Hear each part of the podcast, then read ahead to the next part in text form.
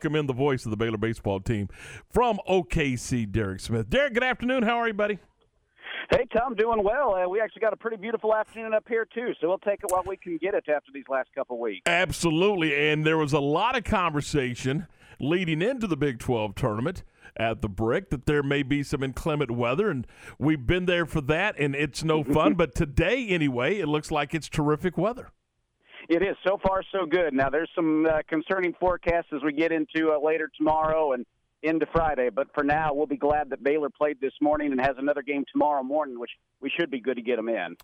All right, so we, we don't know who you're going to play, uh, and you know you, you would think a two would, would go ahead and take care of a of a seven, but certainly not the case right now. As Kansas State and and uh, and Texas Tech are battling it out in, in, that ball game. But let's go back and revisit the Tech game just a little bit. W- when you got the lineup this morning, uh, probably bright and early, about six or seven o'clock.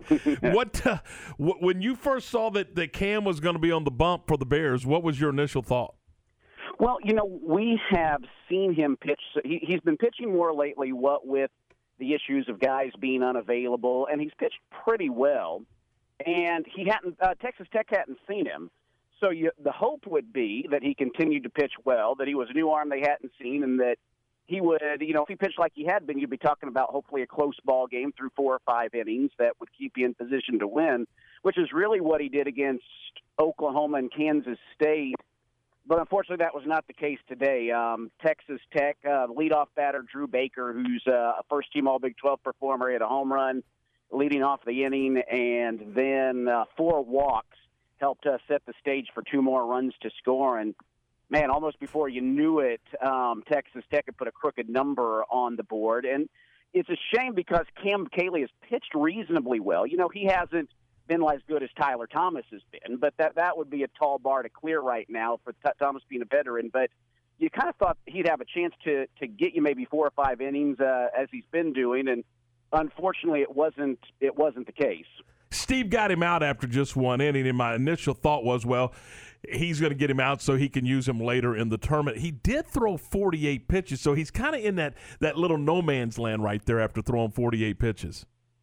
Yeah, and that's true. And hopefully, the hope would be that obviously we can keep on playing and win tomorrow and play into Friday or Saturday. And then, you know, come maybe Friday or Saturday, those 48 pitches don't seem like a whole lot. He's gone about 20 or 30, uh, even 40 pitches a couple times in relief and then come back soon. So I think he's capable of doing that, but it probably won't be tomorrow. The good thing is, is, you know, Coach Rod was able to use a lot of lesser used pitchers behind him so all of the veterans out of the bullpen will be be ready. Now, hopefully, um, Hayden Kettler pitches you know a good strong ball game, and you don't need to go too deep. But Coach Rod has the full complement of the veterans available tomorrow, just because of the way it worked out.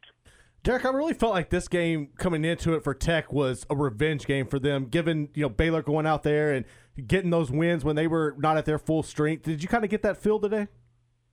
You know, I was talking to their their broadcaster Jeff Haxton uh, a little bit, and it, you know he was talking about the fact that they'd only lost two Big 12 series all year to, to, to Baylor and to Kansas State, and they were certainly aware of that. And, and Texas Tech's a program that traditionally plays with a little bit of an edge, you know, so that might have that might have factored into it. But you know, I, I think our guys also were kind of eager to, after getting the series win, to go out there and add to it a little bit to show that hey, we beat this good Texas Tech team three times this year, which you would have done if you had if you had won today. So I would imagine that played a little bit in, in, in Texas Tech's mind, but I think Baylor was also motivated to uh, to add to it a little bit.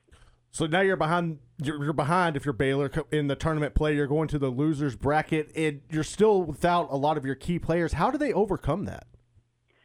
You know, I think tomorrow the offense needs to jump out more quickly than it did today. You know, the Bears were down three nothing in the first inning, but the way they've been hitting over the course of the last month, that's not necessarily a worrisome deficit. But then it was three nothing, and then it was four nothing, and the next thing you know, it's eight nothing, and they didn't really get the offense going until the sixth. So they're going to need to get uh, give the pitchers some cushion, hopefully a little bit earlier. Um, and then Hayden Kettler, who's given the Bears some really great outings over the years, you'd like to see one of his vintage six or seven inning uh, outings so that hopefully you don't have to go too deep in the bullpen so that if you get the win, you can turn around on Friday and have more bullpen arms available. Maybe some of your long guys like Jimmy Winston or Jacob Ashkinos. I think ideally you would score early tomorrow. Kettler would give you good outing, and you could save your longer guys like Jimmy Winston for for Friday or beyond. But of course, if the situation dictates, you can't wait if you if you need them to win. Seven hits in the ball game against Tech pitching, and five of the seven coming from the top three guys in the batting order. No, that's a that's a good point. They they looked good after the first uh, trip through the lineup uh, for the most part, but the rest of the lineup was was pretty quiet today, un, unfortunately. And you know, you usually when the top of the order is uh, is that good, that's a recipe for success, Jared. McKenzie had a couple more hits, an RBI double. Tre Richardson got Baylor's first hit in the first inning, and you know normally you'd expect when those guys are on for Andy Thomas in the cleanup spot to to come up big, but today he had was kind of quiet at the plate, and so you need more production up and down the lineup than than Baylor got today, certainly, and hopefully in conjunction with another good outing from your top three guys. Derek, appreciate it. Uh, look forward to the call tomorrow morning, eight forty-five for the uh, warm up, nine o'clock for the first pitch, and uh, we uh, we look forward to uh, to the call tomorrow. Well, I appreciate it, guys. Always good to talk to you. Talk to you soon, Derek Smith, the voice of the uh, Baylor baseball team.